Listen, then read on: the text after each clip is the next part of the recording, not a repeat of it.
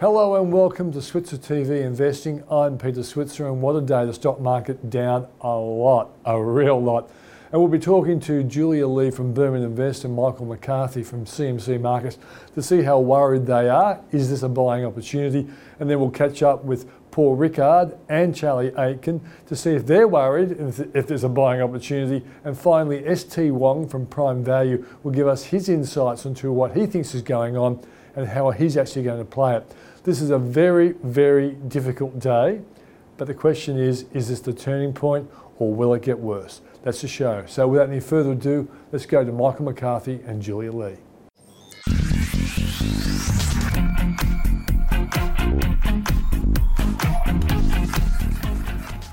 So, guys, I've um, I didn't expect a 7.3% fall in the ASX 200. Did either of you expect that kind of thing? No, I mean, those oil price moves that we saw over the weekend um, and th- this morning have been horrific. And just putting it into context, I mean, it is a historic fall. Um, we, we, ha- we don't see this very often. Mm. In fact, this is the second largest fall that we've seen in the benchmark ASX 200 since it started in 1992. And the only fall that's been higher than that or bigger than that has been um, after Lehman Brothers in in 2008. So October 2008 was the biggest one-day fall that what, How saw. big was that? Uh, that was, I don't know. Was that was more than 7.3%? Yes. Yes. Okay. It was about 8 point, don't quote me on it, I think no. it's about 8.1%. Well, you, you quoted yourself because you're on live TV, and they've seen you do it. All right, Michael, yeah, look, I've got to say, a couple of smart guys I know actually called me on Saturday after Wall Street's closed, and I said, this we could be getting close to the end because the oil price story hadn't come out. What were you feeling on, on Friday? worried, Peter, yeah. because I, I, do read fundamentals, I listen to economists, I look at the charts, I do all those things. But for me, the thing that really determines what the market's going to do is its own action. The price action tells the story. And as we said yeah. last week, Peter, when we see dramatic falls like this on double the average daily volume, yeah. It's a sign that there's further damage to come. Those straight drops, closing at the lows. So I didn't predict a 7.3% fall today, Peter, but I was expecting further falls because the price action's indicating that. Well, I, I hadn't a couple of my colleagues who are usually more negative than me, like Paul Rickard, he was far more positive than I was, which is, I thought was a, a bad indicator when he's more optimistic than me. But I, I must admit, I, I didn't expect this, and I, but I didn't realise that an oil price problem was going to come. But do you think that computer trading and ETFs are actually making the volatility much bigger swings? Because basically, you have, like in our case, if you're if you're in ETFs you're dumping the two areas, banks and resources, that are under threat from the stories going on now? Look, I think we are seeing capitulation in terms of the market, and whenever you see capitulation, um, you do see things coming into the picture. You do see momentum traders yeah. selling, um, you see margining happening as well. But look, when you think back to the global financial crisis, I think there was a lot more margining happening then. I think traders now, most have lived through the global financial crisis, so they understand um, what happens in times of volatility. And look, I've gone back in time and had a look at volatility, and it does tend to cluster. When you have a look at those days where we've seen falls of more than 6%, four of those were in 2008 during the global financial crisis. So usually when you see vol- magnitudes, uh, falls of this magnitude, they do tend to cluster around certain events. So, for anyone who's looking uh, at the market as a bargain, my general rule of thumb, as I s- said last week, is to wait two months because the volatility does tend to take two to three months. But when does the two months start? From the day or from when it started, say, a couple, couple a of weeks, weeks ago? ago. Yeah. So, I'd be looking for opportunities. Um, this is just me yeah. um, from around about May. Um, and really, we're still waiting to see how the coronavirus develops mm. because uh, that's at the core of the market's concern at the moment. Um, but generally, so you're not shopping for, for stocks yet, or are you watching, watching? If something's ridiculous, you would buy it. I don't catch falling knives, Pete. Um, if you know me by now, um, I. But what, what's wrong with catching falling knives? Are you a fraidy cat or something? I, I can't sleep at night. I think in this type of environment, capital preservation is key. And look, we talk about the financial impacts, but there's going to be uh, a lot of real world impacts here as well. So you, you've got to feel for retirees who are going to find it hard to find a yield in terms of term deposit, any contractors out there. There's going to be a fair bit of pain there. Macca, if uh, Donald Trump rings up um, the Sheikh and says, hey, cut this out. This is really going to ruin the world and my election chances. Yeah, would the sheik do as he's told? and would that be good for markets? I'm a markets guy, Peter. I'm staying out of politics. But if Vladimir Putin turned around tomorrow and said, "Hey, we need to deal with uh, Sa- Saudi Arabia. Because the last time they had that sort of loggerhead thing, markets went down. I, I remember because I was on my TV show talking about, hang on, I'm an economist here. Lower oil prices should be good for the economy, but stock markets kept falling. And as soon as those cutthroats got together and, and cracked the deal, up the market went. Is, is that a story you recall? Yes, I do. Uh, and it, it, it's remarkable because Economics 101 tells us inputs go down, company profits go up. It should be a positive for the market. But the market's instead taken it as a signal of weak demand. Right, and that it, it really was just a spark today. I don't really think the oil price was that important to market thinking, but when you see a market, a global market move 30%, it makes people think something unusual is going on. I think that's why we saw a panic today. And, and do you think there are a lot of people who saying, I don't know what's going on, but I'm getting out of here? Um, look, I think we saw the fear uh, from a, a, few weeks back, and I think this has just escalated that the fear that we are seeing. I guess looking at oil prices, it does act like an interest rate cut um, for consumers. Yeah. But the thing to remember is that some economies are net exporters of oil and some are net importers of oil, and unfortunately for Australia, we're net exporters of oil. So. Uh, It doesn't show at our Bowser when we go to buy it, but still, you're right. Well, you'd have to feel for Caltex, you'd have to think that that takeover offer is probably under threat at the moment, given what we've seen in terms of the oil price. And look, the huge market reactions we've seen in terms of those oil companies today. Oil Search was down a huge 35% in one But session. Mac, uh, unfortunately, you, you're not very old. You haven't had much experience in the market. but for our investors who aren't short-term investors, who don't have to impress anyone in the short run, why wouldn't they look at these great oil companies and say, well, I'll take a three-year view that, you know, um, Santos is going to be a little bit better, and um, what else? Um, Woodside, Woodside, of course. Oil Search, yeah. Beach Petroleum, Yeah. all got hit very hard today. Yeah. All top five. so, well, you're the kind of guy who, who does actually buy. I'm going to have to admit, I don't say not now necessarily. I, bought some Oil Search today. Okay, yeah, okay. At three dollars fifty.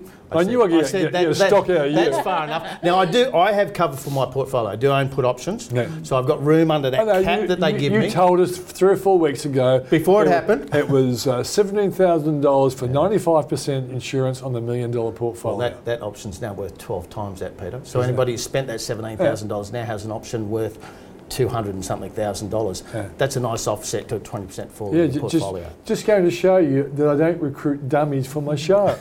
Isn't that good? Imagine I didn't say that. But I couldn't resist buying Oil Search today, Peter. Yeah. It just at three dollars fifty. Now it then traded down to three twenty seven and said, "In your face, McCarthy." But that's It okay. doesn't matter. I'm buying it for my super for the long term, and for me that was the level, the right level to And that's up. a, a really good point. You know, you have your short-term basket, you have your medium-term basket, and you have your long-term basket. And in the long term, say in another four, six years' time, are we really going to be looking back at the coronavirus? Are we still going to be talking about the coronavirus and the impacts, or is this a potential opportunity? Yes, volatility ta- usually takes about two to three months to work itself out. But if you're looking at that longer t- time frame, you'd have to be looking at it as a potential opportunity. Yeah, well, uh, uh, look, I, I looked at my own Switzer Dividend Growth Fund. It copped it today, uh, but it's a real safe kind of investment.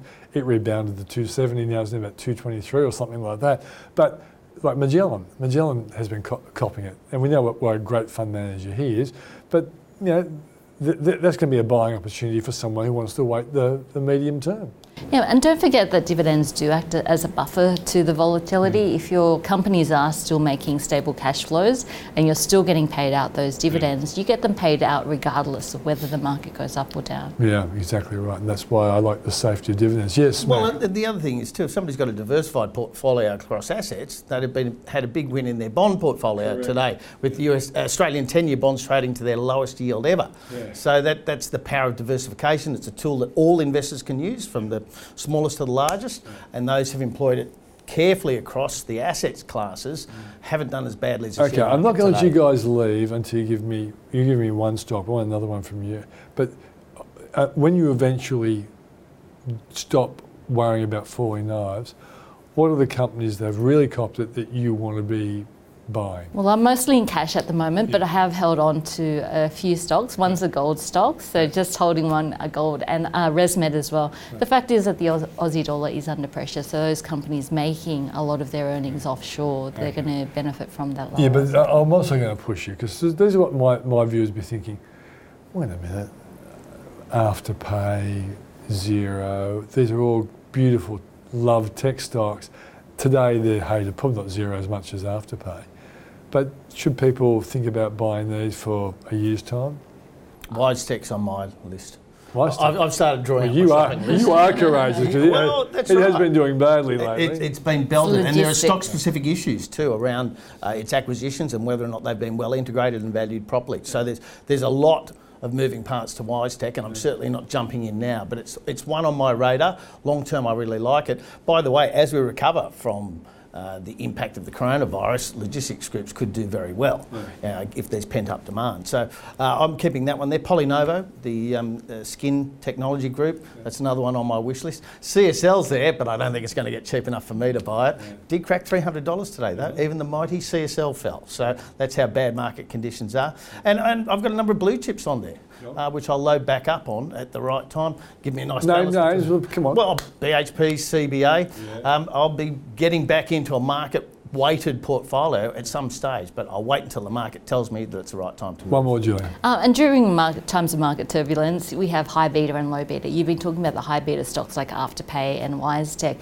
and they do fall more than the market. The low beta stuff tends to be a little bit more safety from the storm. We have seen rain. Some of those agricultural stocks um, should do a bit better. So Elders has still held up fairly well here. Ingham's has held up fairly well here as well.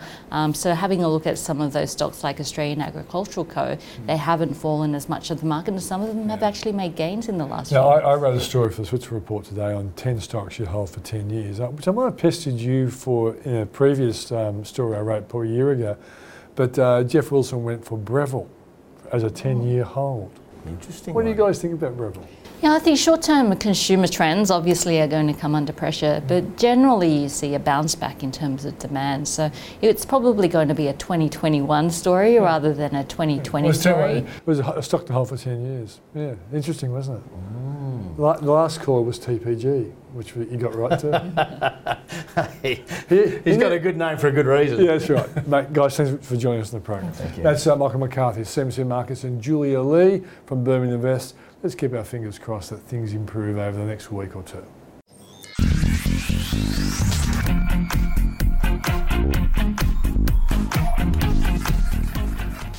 Well, it's been a bad day on the stock market, down over 7%, and we're probably either in or very close to a bear market.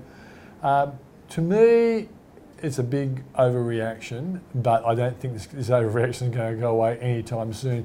Let's just see what Charlie uh, Aitken from Aitken Investment Management and Paul Rickard from the Switzer Report thinks about this extraordinary day. Charlie? Yeah, definitely an extraordinary day, one for the history books. But I mean, you can't lose sight of all that. I mean, when you run money professionally or you look after it yourself, I mean, you have to look through these situations and, quite frankly, look for opportunity. I mean, look, yeah, it's all great to have you know big headlines and et cetera, et cetera, but I, I more broadly think there's opportunity in this, and we'll get to it. Paul? Look, more than I expected, Peter, coming in today. Obviously, the uh, the big unknown, I think, from where we were on the weekend was the oil price and um, how that plays out between the uh, the Saudis and the Russians. Um, you know, that's that's the, the big sort of thing we didn't think about last Friday when we looked at the market. So, Okay, now, now let me actually pretend I'm a normal person. Right. And let you guys answer it. Some people would say, all right, the coronavirus hurts a global economy, right? Through demand and supply Yep. problems. Then along come those cutthroats in Russia and, and uh, Sa- Saudi Arabia, and because they're fighting, the cost of a very important cost of production goes down the mine. It, something really important becomes cheaper. Why doesn't the world like the idea of cheaper oil? Yeah, well, it, will in the long term, in the medium term, but in the short term, it crashes the high yield credit market. Okay, That's the that. problem. Explain that. Right, so shale oil gas drillers in America have been very big issuers of debt, Yeah. you know, high yield junk debt. That has been, they're a big proportion of the high yield junk markets. Obviously, a lot of those become insolvent and won't be able to pay their coupons, Yeah. which is a bit wry. You know, you can see the reaction in energy stocks today in Australia. They're down between 20 to 30%, hmm. including well known household names. Hmm.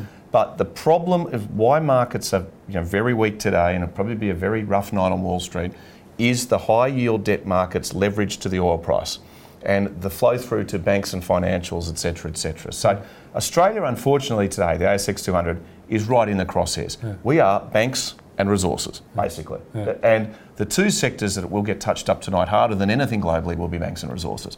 So, but it, it stems, it stems from concern about solvency in the high yield debt market. Yeah.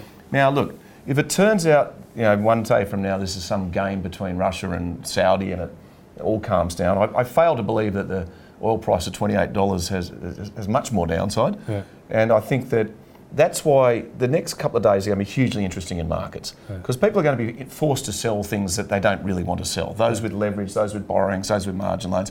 And inside that will be, in my view, some really interesting opportunity. Yeah. But this is about solvency in the debt markets, the corporate debt markets, and that's what the market's worried Paul, about. There's a question you might not have the answer to, but I have to ask it. Do you reckon Donald Trump's contacted Putin and uh, the, uh, the, the the boss of Saudi Arabia? Was he, is he well, I'd, I'd, imagine if I was Donald Trump, I'd be pretty worried, and I'd yeah. imagine there probably are some discussions uh, occurring at.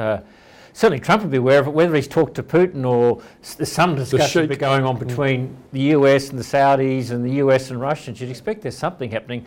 I mean, as, as Charlie says, a lower oil price is intrinsically good for everybody, but as we know, there are not just the high yield market, there are you know, big players in the American stock market, or oil companies, big players here, and resource companies. And we just markets just can't cope with that sort of change in price. Uh, my, I, I, expect that, that uh, they'll work this out because to date they've been remarkably successful at holding the oil price. Yes, they have. The OPECs and the, and the Russians have done played really good ball together. Uh, last time they fought, Paul, the market was down, wasn't it? When they got a, a solution, the market went up. Yeah, I, I, look, I'll, about, I'll defer Charlie, to Charlie remember that, yeah. But, um, you remember that, Charlie? Not, not that clearly, but look. Maybe, I did my homework better than you guys. End, look, you're just older. at the end of the day, lower oil prices are a tax cut for the world. It's mm. actually another piece of stimulus that's hitting the world markets. Mm. So you think about it. We've got record lows in bond yields today, which is good for refinancing mortgages. We've got record low ca- cash rates, record low you know, we've got stimulus coming. Even the Australian government's talking about a proper stimulus. Ten package. billion. So what we talked about last week, that the markets are going to swing between hope and fear, hope and fear, absolutely happened last week, yeah. and the S and P actually finished up. But every day was a three percent move. Tonight we're going to get some fear, quite a bit of fear about contagion from the oil price. You know what the central bank response is going to be, and the you know involve the increasing spread of coronavirus. Right. So you're getting the perfect storm tonight. Solvency issues combined with you know hysteria about a, epidemic. And when you, when you get that, you really actually have to get the checkbook out yeah. because there will be a margin of safety in some businesses tonight, yeah. and you are getting paid to take the risk. So I'm actually getting, you don't want to sound happy about what's happening, but I'm getting quite excited about the ability to deploy capital in the next few weeks. Okay. I think there'll be some wonderful opportunities. Well, people watching this want you to name some standout ones that you've seen today and think, I'm interested. I'm not saying you're going to buy them, but what ones have instantly interested you, Charlie? Well, I mean, I do international equities, so I don't have anything in Australia. But for the first time in five years, the S&P futures are now limit down. They've, they've been they've traded has halted, so people know that That's, they've halted trading in S&P yeah. futures. The last time that happened was when Donald Trump was elected, and they fell five percent, were halted, and it actually turned out to be one of the best buying opportunities in, in history. Yeah. And, the, and the futures actually finished up on the night. I don't think they'll finish up on the night tonight, obviously. But for me, it's about focusing in on companies that are broadly unaffected by all of this and that have just amazing balance sheets, great businesses, and are going to see it through, but also come out the other side. Yeah. So, what am I looking at tonight? I'll be looking heavily at uh, US large cap IT tech stocks, yeah. things like Microsoft, Apple, Apple, usual suspects, Amazon. You know, they'll get knocked around because they're part, they're equities, yeah. right? And they get, and in the clearance sale, they're equities. But what I'm thinking about is looking at that, I'm going to look in Europe a little bit tonight and see what we, can, you know, maybe I'll look at a Louis Vuitton or something like that. Mm. But if I was, you know, I'll defer to Paul to Australia. But Australia is now pretty much down 20% in less than a month. Mm. And for those, you know, seeking domestic exposure, there must be opportunity there. So I'm going to keep it to large cap, dominant global businesses. Yeah. But I will say to some listeners out there, viewers out there, if ever it's a chance to get some money overseas, it's right now. Mm. The average self-managed super fund only has 2% of its money in global equities there is a chance to deploy into global equities into this route or whatever you want to call it. So, you know, you've probably all got enough banks, you've all got enough resources, yeah. but there might be a chance to diversify through all this. And I think that today reminds you of the leverage of Australia to commodities. Yeah. So we've got the Aussie dollar down a couple of percent, we've got the Australian share market down 7%. Just remind you what we are, albeit I think And before. I'm going to ask you the stocks you like in a second, but one last thing with Charlie. You mentioned the currency. Yep. It was down to 63. Yeah, Where was is there it some sort of flash crash Where thing it today? now? It's down about two percent, around sixty-five ish. Yeah. But I mean, But fair, that- fair enough. yeah. That is a that is a safety valve for Yeah. us, so that's okay. Yeah, but I often use the, the Aussie dollar as the canary in the coal mine. But that is an example of excessive sell-offs, even on the I think, it dollar. was, to be honest, I think it was a flash crash. I think it was something technically. Fat finger problem. No, it's something technically happened. It's a low liquidity. In Asia, the Aussie dollar is not that liquid, so I, I think that was some sort of flash crash. But look, these things happen in these dislocating markets where computers are the main market maker. You can have these spreads blow out. Anything can happen, and that's why people. You can actually have. There may be the chance in the next few days to buy wonderful businesses at wonderful prices. Yeah. They're really good. yeah, Paul. Well, I'll say two comments. First of all, I think some of the defences have held up really well, so that's not what I've now. I would not now be They looking for the hard enough. right? They haven't fallen enough, right? But that's what defensive so, stocks so should That's do. what defensive stocks have done. So if you get a rebound, they're not going to go much. So I would now actually put CSL in that same category. Love the stock. Only just at the end did we see a bit of pressure coming in. That's held up so well. So I'd now look at. I think this is the time for the brave, right? So this is the time almost to start to look at resources, right? I'm not saying the oil price has bottomed. Or BHP has bottomed, but this is the time when there's going to be some great bargains around in some of those stocks, right? So, uh, So the ones that BHP have been- and Rio you like? Or I Fortescue? prefer BHP to, to Rio or Fortescue, right? Um, BHP uh, down to 12% or something, It's down 12%, 14% on the day or something, an- it right? is an yeah, oil it's supply. below its buyback price of a couple of years ago. Look, it's a well-run business. It's got lots of cash. It's it's not under any pressure. Um, these not as though these companies are leveraged, right? They're not. They've got almost no borrowings, right? Charlie the So- banks have copped it. Oh, I think some of the banks look all right. I think it's all overblown on the banks, but we, we get caught up in sort of, you know, the high yield debt market stuff is going to impact banks. It'll much, have much greater impact on US banks than it will Australian banks. Their main exposure i- is to uh, is is to mortgages here, right? Domestic mortgages. Property market hit another record peak on the weekend. It's disloc- it, it, the dislocation is yet to come in property. Look, they'll, they'll find it a bit hard to borrow money because that's what happened in a flight to security. So spreads, you know, you, we get a contraction in spreads. Only the best borrowers are able to borrow, so it becomes a bit tougher. They'll have to pay up a little bit more on some of their borrowings. But they're not, you know, so they're getting caught in sort of this idea that there's going to be a lot of, uh, you know, uh, businesses going to feel the pressure, and they will. But I think we've seen a huge fall in banks. So I'm looking, I know what Charlie said. I think my caution is don't go for the defensives there too late, right? They haven't moved enough. There's right? no point buying Uh, defence yep, now, yep, right? yep, if you no want point- yep, defence, you may as well take your money yeah, out of the that's right, market. yep. To get So- out of equities, you want total Yep. defence, but don't bid up defensive equities, in my view. But This, there is this, one this is the time to be courageous, but go for good businesses that have been really badly in, in beaten an up. Australian New Zealand context, there is one defensive sector that has been hit very hard, and that's actually the airports for obvious reasons. I do think things like Sydney Airport and Auckland Airport in New Zealand are interesting, considering where cash rates are. The other thing worth noting on this day of terrible news or bad market action is firstly, Shanghai Disneyland started to reopen. Hmm. Secondly, the South, South uh, Korean infection rate has slowed. And you're starting to see that quarantine works. Hmm. So I can't tell you what the oil price is going to be or how the Saudis are going to behave, but quarantine works for this infection. There's no doubt. China is starting to reopen hmm. And the Koreans seem to be getting a grip on it. And finally, the Italians have actually quarantined the whole of Lombardy. So if it gets worse comes to worse in America, we know what's coming. They're going to shut down the New York, you know, uh, uh, subway, Subway, system. They're going to shut down Disneyland. They're going to shut it down, right? And then you then you really know. But quarantine does seem to work on this virus. So, in amongst all this mess today, there was actually some mild bits of good news in the countries that have experienced the biggest hit from coronavirus the earliest. And to me, that's really interesting too. The other thing worth not losing sight of, and it is a day to be very clear on what you think, is we will come out of the other side of this, and whenever that is, it might be three months, six months, nine months, I don't know. But it, we will come out the other side of it. We will have the lowest interest rates in history, the lowest bond yields on history, massive fiscal stimulus, and potentially an energy price that's very low too. It is also worth remembering on Friday, the US confirmed that they had added 273,000 jobs in February, better than expected, but also the previous months had been revised up. Pre this virus, the US economy was in rare, excellent shape, just really, really good shape.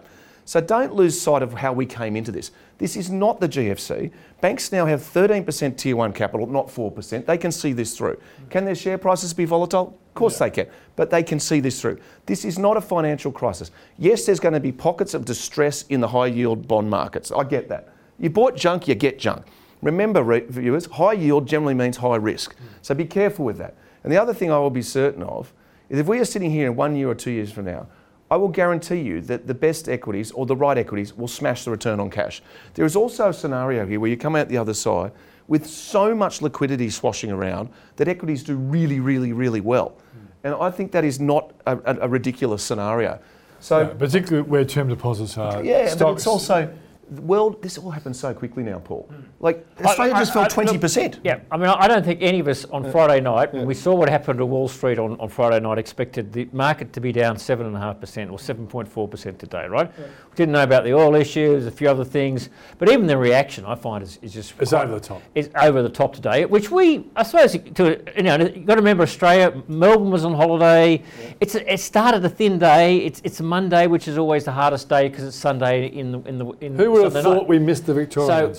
So, who would have thought we would miss the Victorians? But, uh, But we We're did. but we opened bit. bad and we went bad all They'll be day. buying and didn't tomorrow get any morning. better, and Asia's joined in. So we could actually say we've actually sort of partly helped led, led the world down. But uh, It's interesting though. The region was reasonably discerning in what it did. China was discerning. The China did better banks than hammered. You know, resources hammered. Obvious, obvious. Still, consumer stocks a bit. You know, those at the very pointy end under pressure.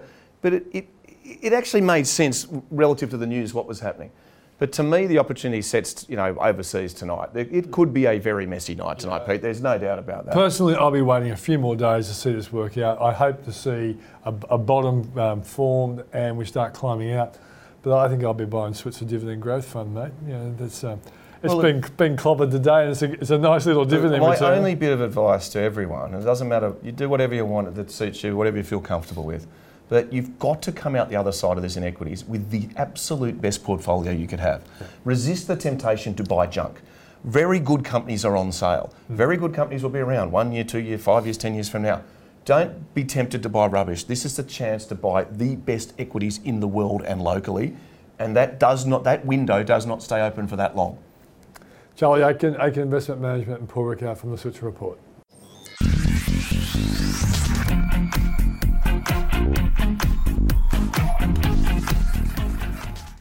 So I'm talking to ST Wong from Prime Value. He's a portfolio manager. And I've got to ask you the question, ST, how worried are you, are you about this morning's sell-off of the stock market? Well, Pete is um, obviously quite disconcerting given the price actions we've seen. Um, a lot of it, I think, at the moment is uh, fear, and that's causing a lot of sell down in the market. I'm personally quite in, interested in what's going to happen next week or two. That would that would help me determine if this is going to be a bigger issue than what we're seeing in the short-term selling perspective, Pete. Yeah. So last week, the, the big fear was around coronavirus, and my argument was I wasn't prepared to buy and start until I started seeing some improvement in the infection and death rates. Um, but this is a new curveball. Um, it seems to me it's, it's the oil price headlines, the oil price war headlines, that have hurt the market today. Is that a fair call?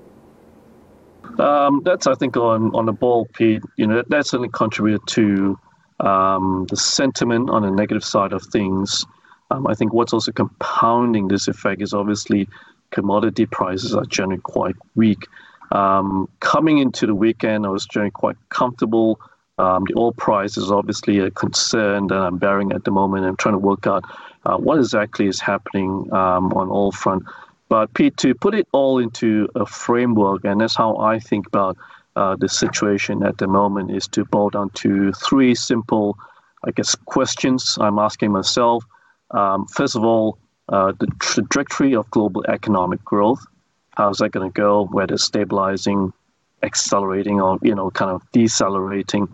The second question, Pete, is obviously um, the perspective of governments, um, central banks, uh, the role of governments in uh, stimulating the economies around the world. How is that going to play out? And finally, from my perspective, is um, how patient am I going to be in all this? Because um, it, from my perspective, is that I think if I'm patient enough, um, I think we will see the market recover, economic actually recover, and that's that's my perspective of things at this juncture. Okay, so I, I presume even though you might not be doing it today, well, maybe you are, you'd be trawling through what stocks have been clobbered, trying to look for companies that you want to hold for the medium term to long. Yeah, absolutely, Pete. Um, I kind of break into three buckets, right? Um, the obvious stocks which have been, I guess, clobbered, as you suggest. Um, obviously, frontline stocks, anything to do with logistics, um, travel, um, that's obviously been clobbered, and that's bucket number one. And eventually, uh, things will recover, and certainly that's a bucket to watch for. The second bucket is obviously the second derivatives, um, um, I guess, bucket or category. Um, companies involved in financial services. The concerns that liquidity is becoming scarce, and that's affecting banks, um, financial institutions, companies which are dependent on the market, such as uh, fund managers, for example, um, and companies which are dependent on the market to raise money to fuel to fuel their growth. That's second. That's a second bucket. The third bucket is probably where I think the most comfort level in finding companies which are just uh, tracking along, but hardly affected by what's happening globally. Um, companies such as Amcor, in my view, uh, Steadfast in the insurance broking industry, and even Australian Finance Group, the mortgage brokers, for example, these have just come off like 20, 30% quite easily. Um, so these are the kind of companies I'm kind of gravitating to at this moment. Yeah. Okay. So when when do you think that you'll feel comfortable to start, you know, picking up some of the companies that you think have been oversold? I think it really boils down to two key factors, right? Uh, one is obviously if I'm patient enough, some of these companies will recover and companies such as Amcor at $13, uh, I think will be quite comfortable picking such companies up easily. Um, the second broader question is, of course, um, when is the market going to change direction? Right? When is this sell-off going to end? And it's going to be a broader perspective. And I guess the key signals I'm watching for, really boiling down to, I guess, two or three key points is, first of all, containment of the virus situation. I think they'll put everyone at ease. And certainly companies uh, rather governments kicking in. We're seeing RBA cutting interest rates, um, government coming through stimulus, um, Aussie government coming through stimulus possibly as soon as this week. So that will help the market stabilize and begin the recovery prospect, in, in, in my opinion. So that's when I start to be much more comfortable. Uh, if I had $100 to play with, I probably won't use my bullet at, at one go. I might stage it on a you know three 30% in one scenario and another 30% uh, going forward. So that's how I would be playing the market in, at this point. Yeah. would you be waiting for a bottom to be formed in this excessive sell off before you actually started to buy?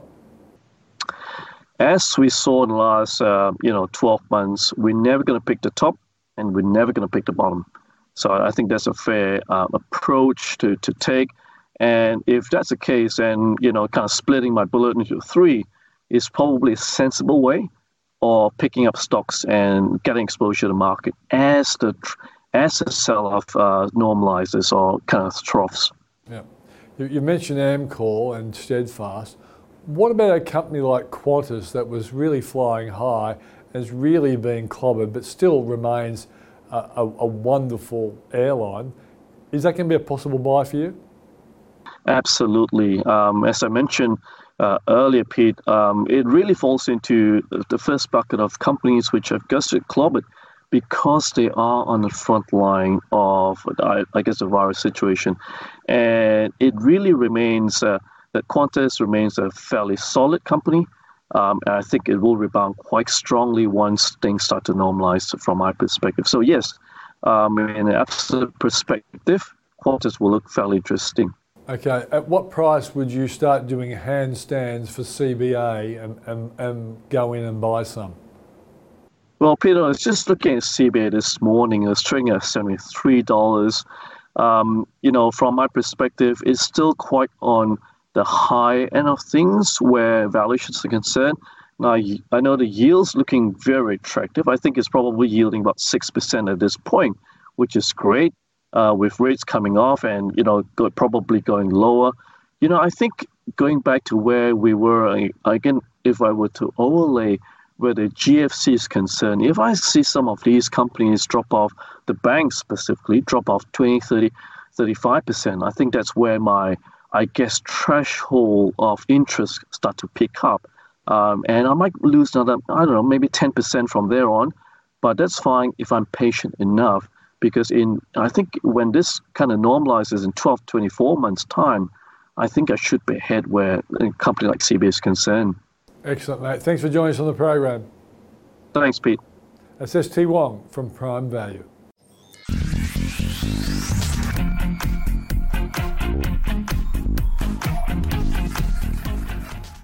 And before I go, I just love to invite you to our Investor Strategy Day. And we're going to have the former Treasurer and Ambassador to Washington, Joe Hockey, coming in from Washington, joining us via Skype. And we're going to talk to him about the upcoming US election, the fact he plays golf with Donald Trump, and also the coronavirus, and of course, the oil price collapse, which we've seen recently. Mr. Hockey um, will be uh, joining us, and, we'll get, and you'll get a chance to ask some questions as well. We're going to be in Sydney on Tuesday, the 17th of March, Melbourne, Tuesday, 24th of March, and Brisbane on Wednesday, the 25th. Tickets are strictly limited and will sell out, so secure yours at the link in the description of this week's episode, and we look forward to seeing you there.